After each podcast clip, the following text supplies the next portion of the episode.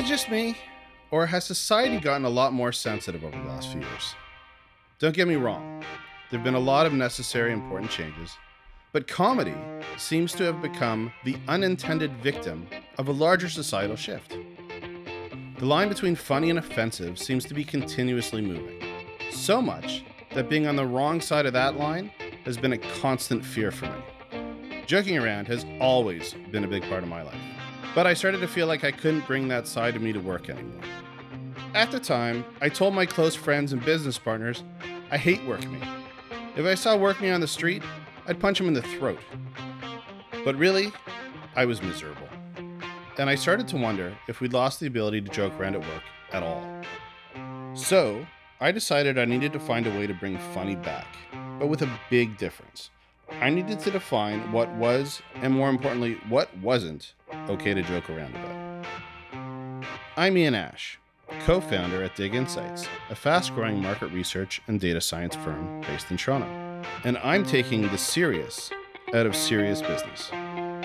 This is Funny Suits You.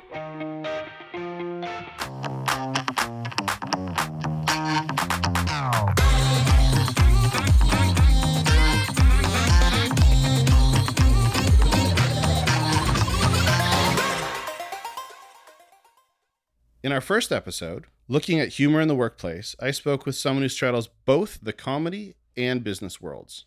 Ron Tite is the founder and CEO of Church and State, a successful advertising agency based out of Toronto, who, as it happens, is also a professional comedian, speaker, and author. In addition to being a great guest for this topic, Ron is an all around nice guy who actually makes me laugh. So, enough preamble. Let's get going. I started by asking Ron about some of his recent experiences as a keynote speaker. Do you feel like you get away with more when you're a keynote or less? Like, I think to me, one of the funniest things I've ever seen was Ricky Gervais hosting the Oscars. Like, Yep. I felt like he thought he could go in there and be Ricky Gervais. And he just lost all permission, kind of Yeah. like you, do, kind of like you do at work. Yeah. You lose all permission to touch anything that's actually really that funny. Yeah.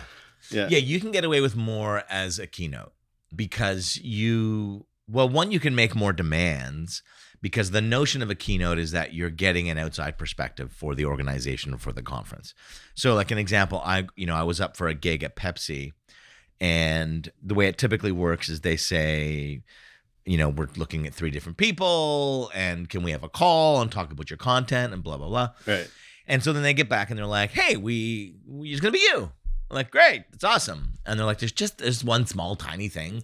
um, somebody saw you somewhere and said you have a bit on Coca Cola, Right. and we just need you to remove that piece of content, Right. and then you know we're good to go." And I said, "No, Oh, Not good doing for it. you. yeah." I was like, It's "Not like- doing it." And they're like, uh, "We're we're Pepsi. Like, we don't want you to talk about Coke to our people." And I said, "Well, the reason you're getting me is that I'm an outside speaker, and the second you start to censor what I say." What's the point of having an outside speaker? If you just want me to trot out the your messaging, Right. save yourself the 15 grand and get your VP to deliver it. Right. I don't want to do it. But I mean and, that. and, I mean, and, and they're like, "Oh, you might not get the gig." I was like, "Oh, yeah, I'm totally fine with not getting the. I would understand why you wouldn't give me the gig." right. They're like, "Okay, you can do it." You can." Wow. And I and I delivered the message with Coke. So, but whereas a host, or for the Coca-Cola CMO Summit, for example, where it's like it's not Coke people, Right. it's Coke customers. There's another layer of, of sensitivity there where it's like, look, I don't want to make you look like assholes in front of your customers. I get that. So I wouldn't do, if it was Pepsi's customers, I wouldn't do Coke stuff. Right. That's just not cool. But if it's Pepsi hiring me to speak to Pepsi people, fuck you. I get to say what I want to say. And if you don't want me, that's totally cool. I don't need your gig. Right. I mean, that's the fun part of what you get to do, which is that you get to go, you know, if you do a, a show, Yeah. you're the one who's determining what you're allowed to say. Mhm. But I mean, and again, I'll, I'll talk about Ricky Gervais. He's not my favorite comedian, but I, Right. I, I like his stance on this particular subject, which Mhm. is he says, just because you're offended doesn't mean you're right. Yep. And I think that seems to be a pretty common theme in comedy right now, which is that anyone in the audience can tweet, I'm offended that you made a joke about, you know, yellow shoes Yeah. because my uncle makes yellow shoes. Yeah. And suddenly they need to make a public apology. Yep. And so do you find yourself being more careful?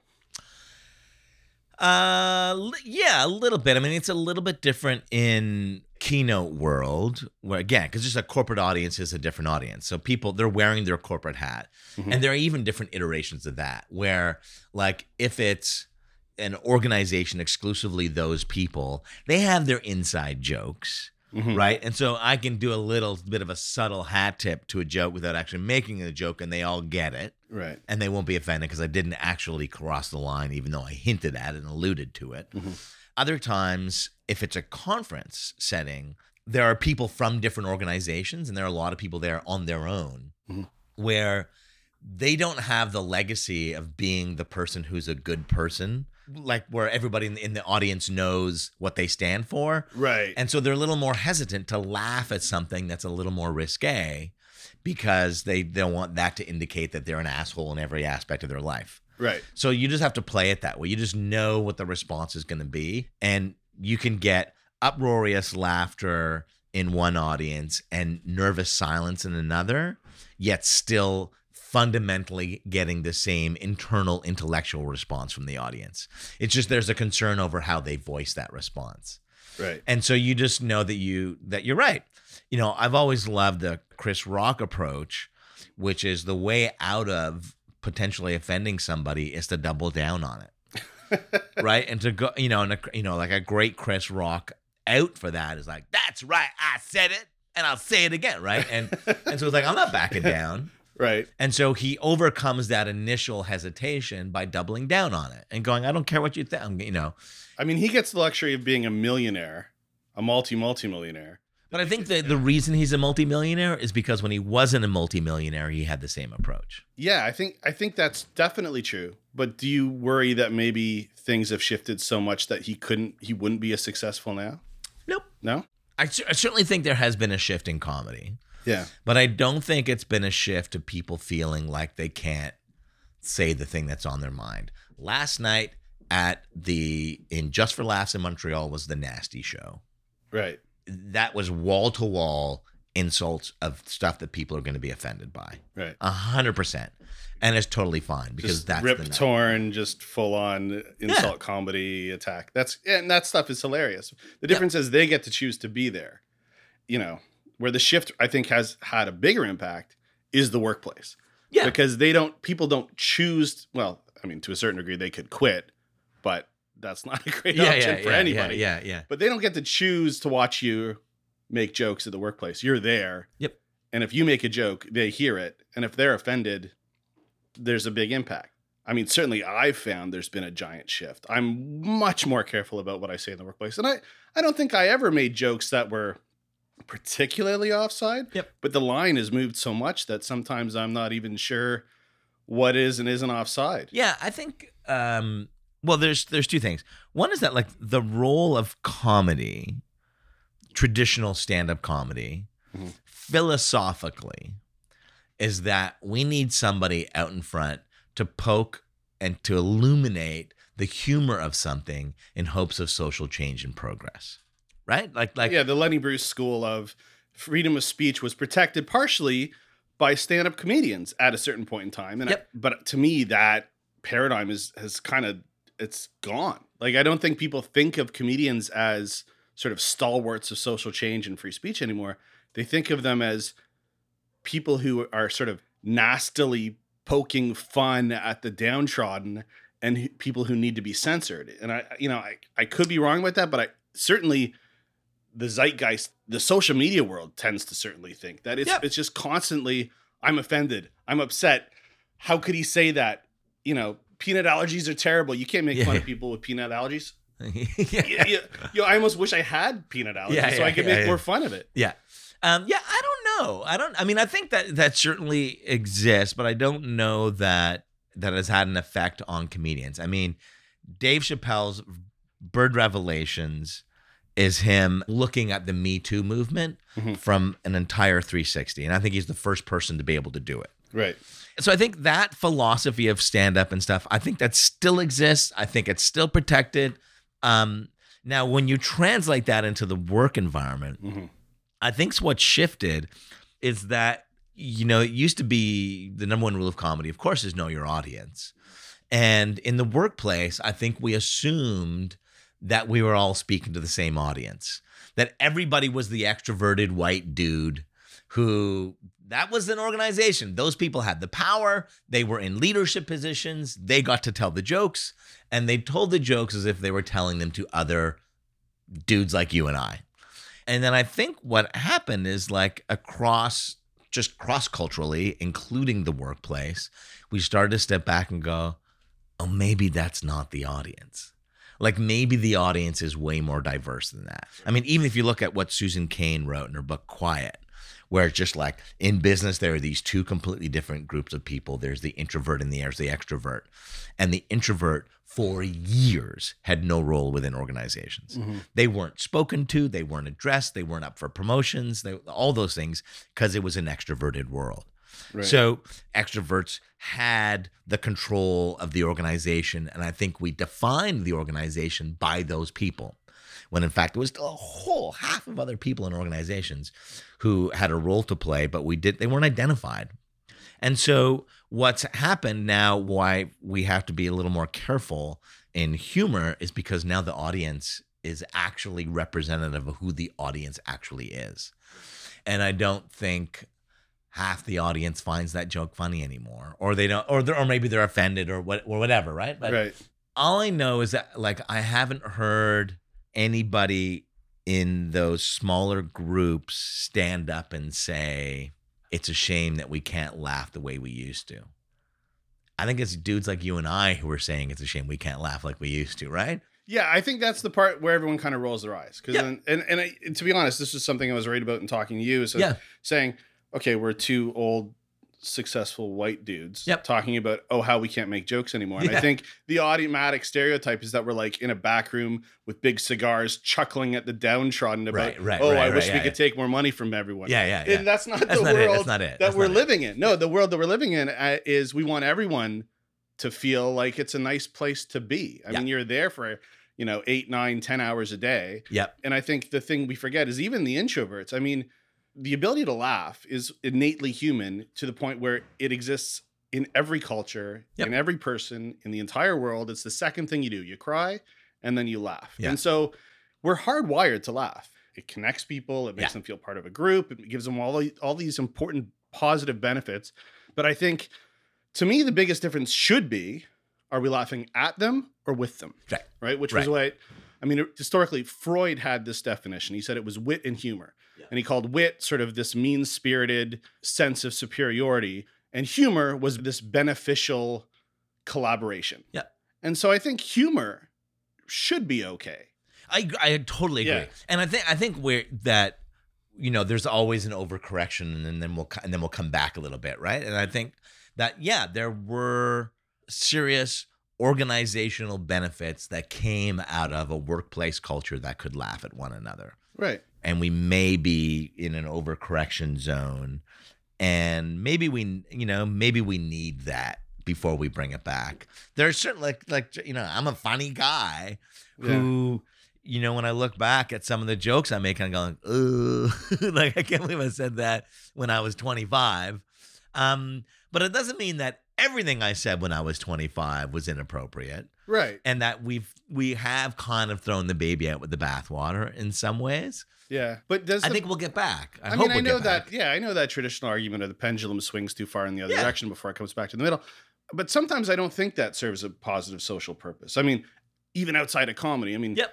socialism in China and Venezuela. Sometimes going too far is just going too far, right? Yep. Like sometimes certain workplaces. I don't. think I don't know. I don't know a church and states environment. Yep. Uh, and I know.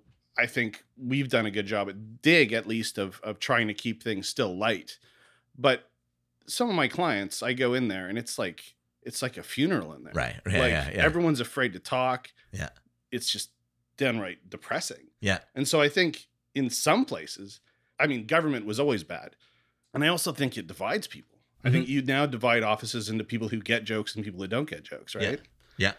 So what what do you do here to make sure that doesn't happen? Um, a couple of things. One, I try and make the joke about me.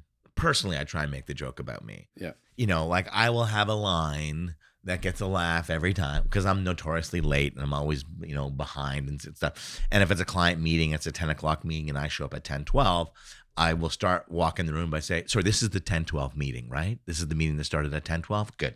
Okay, I'm on time. And be like, ha, ha, ha, you know, like, so that's a way out of the like, but basically what I'm saying is I know I'm late. I'm totally calling out the fact that I'm late. Um, so that's one. The second thing is that um, the use of language, I think, is really important. You know, we just had a pitch last week, and the organization that we were pitching said, Why do you think we should choose you? And we went around the room, and four people said, well, it's because we're a nimble organization who, you know, like insert all the buzzwords. We do right? agile dynamic. we do, uh, you know, all Yeah. that kind of stuff. And it came to me, and I said, "No bullshit." Right. And that's how you get to great work. That there's no bullshit between clients and agencies. We just are adults about it, and we have the conversation.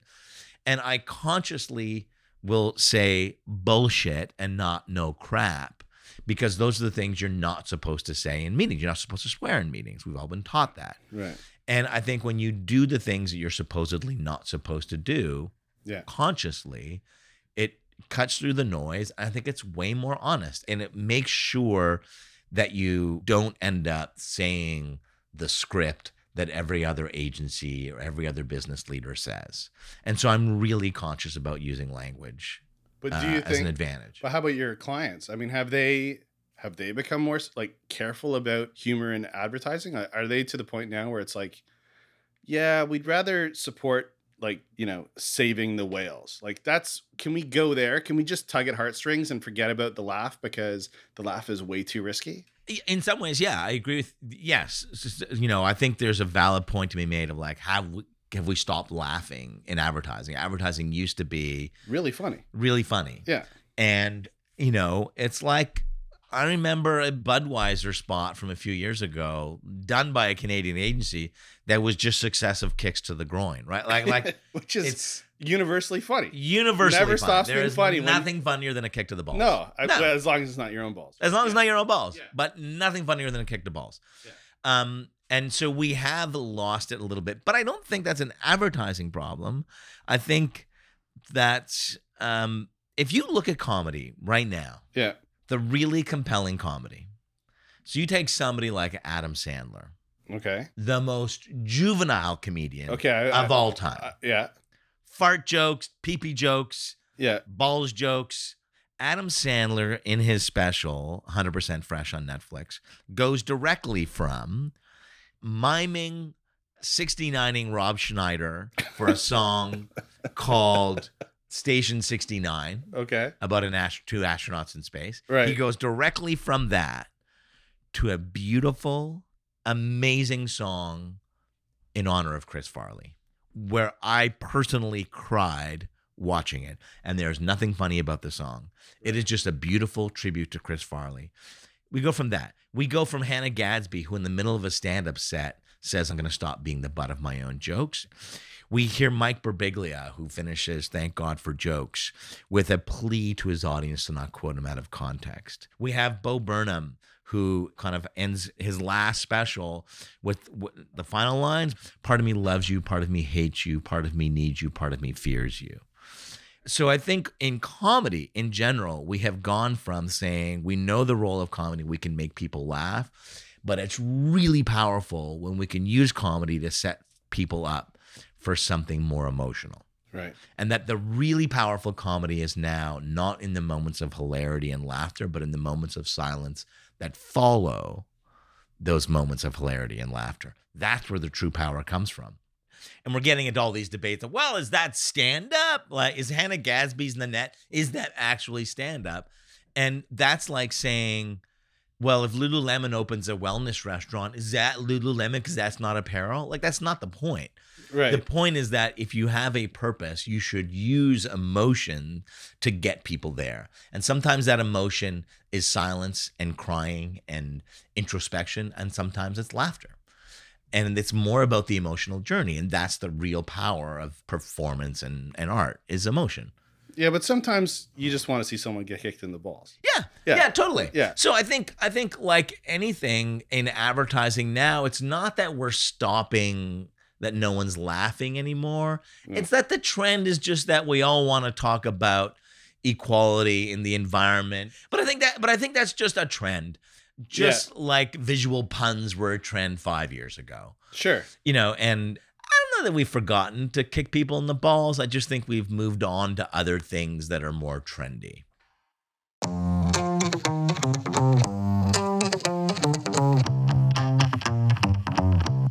Everything is meant now. Like the reality is, and your brain probably works the same way. If I hear something, my brain automatically jumps to the funniest punchline. It doesn't mean I mean it. Like it's not what I actually believe. It's Yeah. just the funniest thing to Sure. say in that moment, Yeah. right? Like I don't really want to drop kick your your dog over the fence, Right, but it's right, right. funny. Yeah, yeah, the, totally. vis- the visual of it is funny. Yeah. And so you say it and then and then people are offended. So I think Yeah. you've lost permission to say things that are funny just because they're funny. Yep. You now have to mean what you say. Mhm. So sort of turning it around back again to the workplace. What do you do? You said you, you know you, you try to make the joke about yourself. Obviously, there's topics that are just completely off off. Yeah, yeah, totally. I mean, I just um there are certain topics that are more serious in tone that I will I will go for the punchline, Yeah. but not to the corporate audience. Right. Right? So here's a perfect example, or maybe not perfect example, but it's the one that came to mind. I remember a few years ago somebody I worked with came up to me at an event, hmm literally standing next to me at a urinal. Yeah. This person didn't report to me directly, but his boss was my equivalent. Right.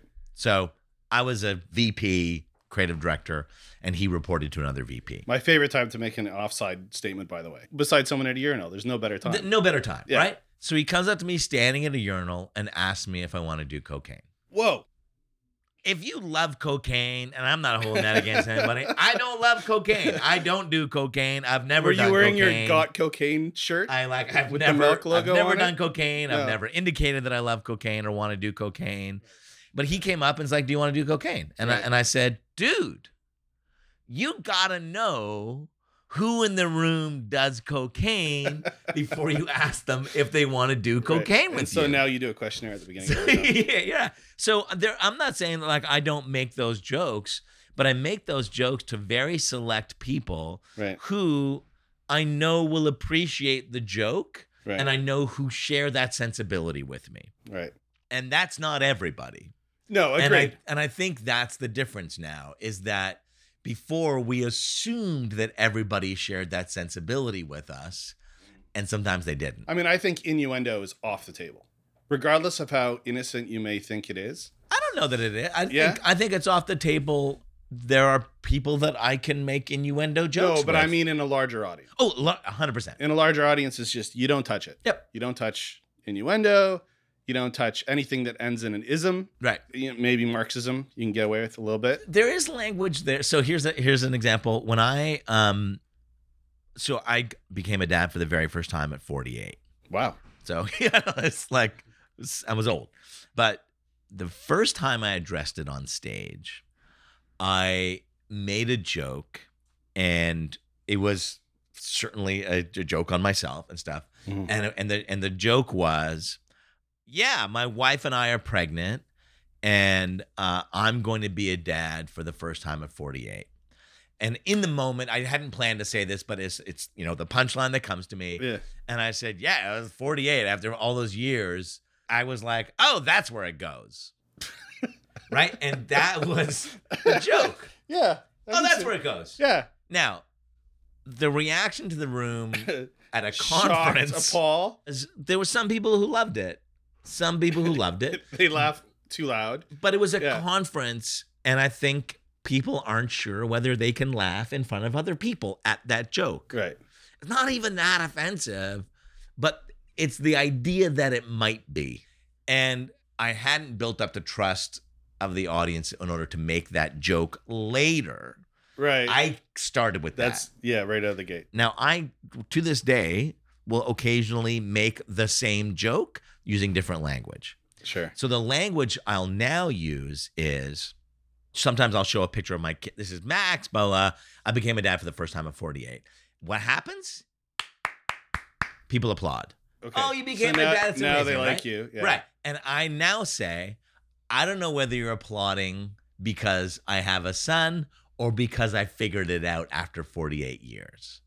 Right. And that it's the exact same joke with a completely different punchline. okay. And it's a safer punchline. So that's a very different joke because the the visualization of oh that's where it goes crosses a line that I didn't realize when I said it. Right. And you know, comedy is timing. And it's not just the timing of the comedian, it's the timing of the audience to go, I get the reference immediately, boom, I'm gonna laugh, opposed to, uh-oh, the reference might be I gotta think about Offensive this. some way. Some way I I, Yeah, I yeah. don't know. And so then it's lost.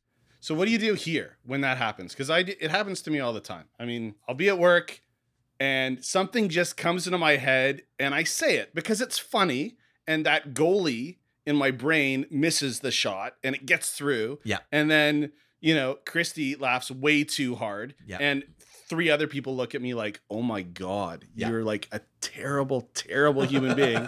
and you in you just immediately say, "I'm sorry."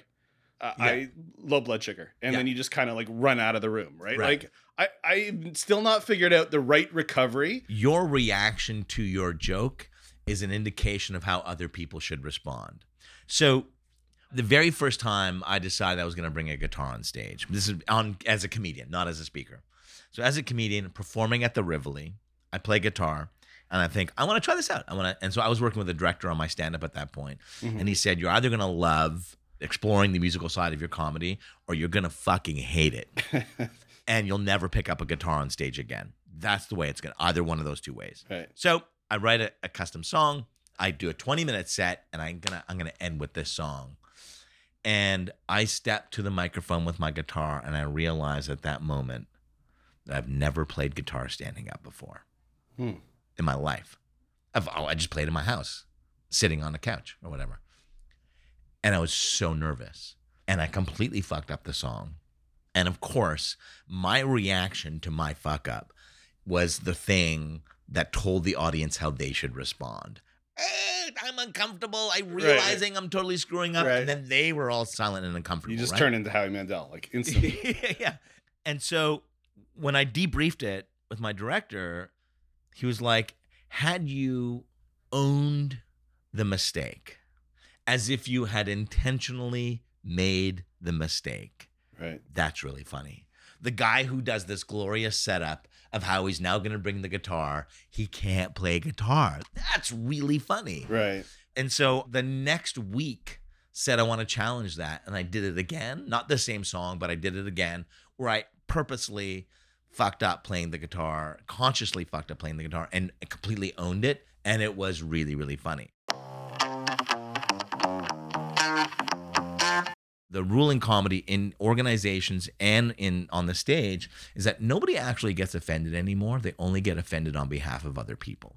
So if you make a joke uh, about uh, the person in accounting, it's not the person in accounting that hates it. It's everybody else who goes, I can't believe you'd say that about Daryl. and they feel bad for Daryl, even though Yeah. Daryl loves it. Daryl's terrible. Anyway. Daryl's right. So so if you go to Daryl yeah. and go high five, you hate that, right? And he, Daryl's like, yeah, you're like, right, right on, right? I mean, other than saying, uh, "Are you a stand-up comedian?" in an interview, what do you do to try to maintain the culture so that people do feel like they can they can laugh here? Um, I th- you know I think cultural fit is is really important, uh, Mhm. and I mean that in a lowercase c or what you know whatever that not Right. not like you know we want a bunch of people who share our culture, No, I know but who can who can laugh. Basically. who can well who can who just yeah I think laughter is creative one part of the yeah. culture, but there's probably a hundred different Sure. variables there. Um, and I think can somebody um just integrate well with the team? But to be fair, that has also meant sometimes where we've had to go to the group and say, you know, we're not a family. This is a team. Family is like unconditional love and everything else. Like, mm, the weird creepy uncle. no, we're a Yeah. team. we're a team and we have respect for one another. And sometimes this can become a little too cliquey. Mhm. And we need it's it's critical for us to succeed as an organization that we have completely different perspectives at the table. Mhm. And that comes with people who have different cultural backgrounds. It comes with people who have different perspectives. But it also means that people who have different senses of humor Right. and we have to protect that dynamic. And um, I think sometimes it can get a little too high schooly. I mean, it can get uncomfortable, right? If there's somebody who you know is particularly sensitive, and then when they walk in the room and it's like, shh, Billy's here. Like, Yeah. you can't make any jokes because Billy's here. Right. And and that's difficult. And the larger the organization gets, the more likely that's to occur. Yep. And that's when cliques begin to happen because people tend to make more jokes around people that they're comfortable with. Yep. So, I mean, is there anything you do in the job interview itself? Is there anything you say? You don't say, by the way, I'll probably offend you in the next No, month. And no, but I, but I, I mean, I think I have a conversation. Uh, Yeah. you know, um, I, I think organizations have been killed in some ways by the left brain people. Mhm. We let the accountants take over and we start making decisions based on finance, which is a valid perspective to have on a decision, but it's not the be all and end all. Right. And we've had the people who go like, these are the three questions you have to ask in an interview, right. and you need to be able to check these boxes. And that's bullshit. right. It's just bullshit. It's like me saying, we're really going to need to check out your references. right. What reference has ever come back as being negative? I, Yeah. You tell me who I should speak to about you. You're going to give me somebody that's going to really to get. No. No, you're not. You're much not. better chance of looking at their Facebook page and Yeah, figuring out what exactly. they're really up to. Yeah. or, or like, what's your biggest weakness? Like all I'm these. too perfect. yeah. And I never hand it in till it's perfect. I get greater insight Yeah. about a person saying what'd you do on the weekend than I do about what if you're a pickup truck, what pickup truck like uh, you know. well, that could be insightful though, because if they're the new Ford F one fifty made of aluminum, I know that's yes, that's, That's right. something. You got a Hemi? that's right. Yeah, yeah, that's But I something. think I think that's that's like it really is tied to our conversation because like people who like they go, I need to know what the script is, and I don't want to veer from these five things because I don't trust myself when I veer from these five things. That is comedy.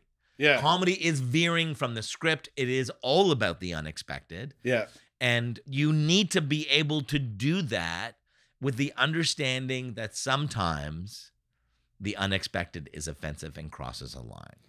So, which did you do first, the, the entrepreneurship or the stand up? Stand up. Yeah, and do you feel like that in any way? Do you think there's anything that lends itself to being somebody who looks at life a little less seriously and wanting to take those types of risks? 100%. The one thing that comedy does is it proves to people that there's another way to look at something. Yeah. You know, if we look at like there's only one way to work on an ad or there's only one way to buy media or there's only one way to build a business. And we've all got those steps in there, right? Mhm. And then when you can look at that situation and go, what if we looked at it from this angle, the funny angle, and people laugh, that's them proving that they can see it from a completely different perspective. Right. Yeah, and the comedian always says, "I'm not going to do it just because that's the way it's always been done." I don't think that makes sense. I don't think this cultural norm or this this thing that everyone does is a good idea. I'm going to make fun of it or I'm going to do it differently. Yeah, because because the one thing that comedy has that business doesn't have is that comedy has the ultimate metric. You do your job, You get a laugh. you get a laugh.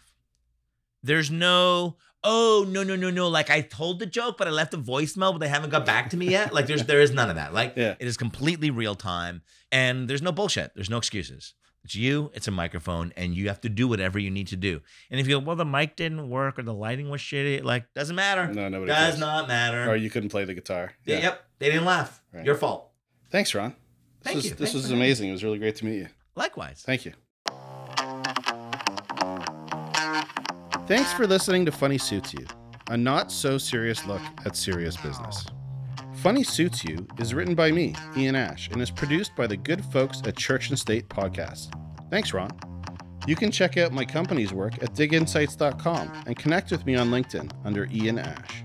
If there's any topics in the future you'd like me to cover, let me know. If you enjoyed this conversation and want to hear more, subscribe and stay tuned for our next episode. Until next time, I'm Ian Ash.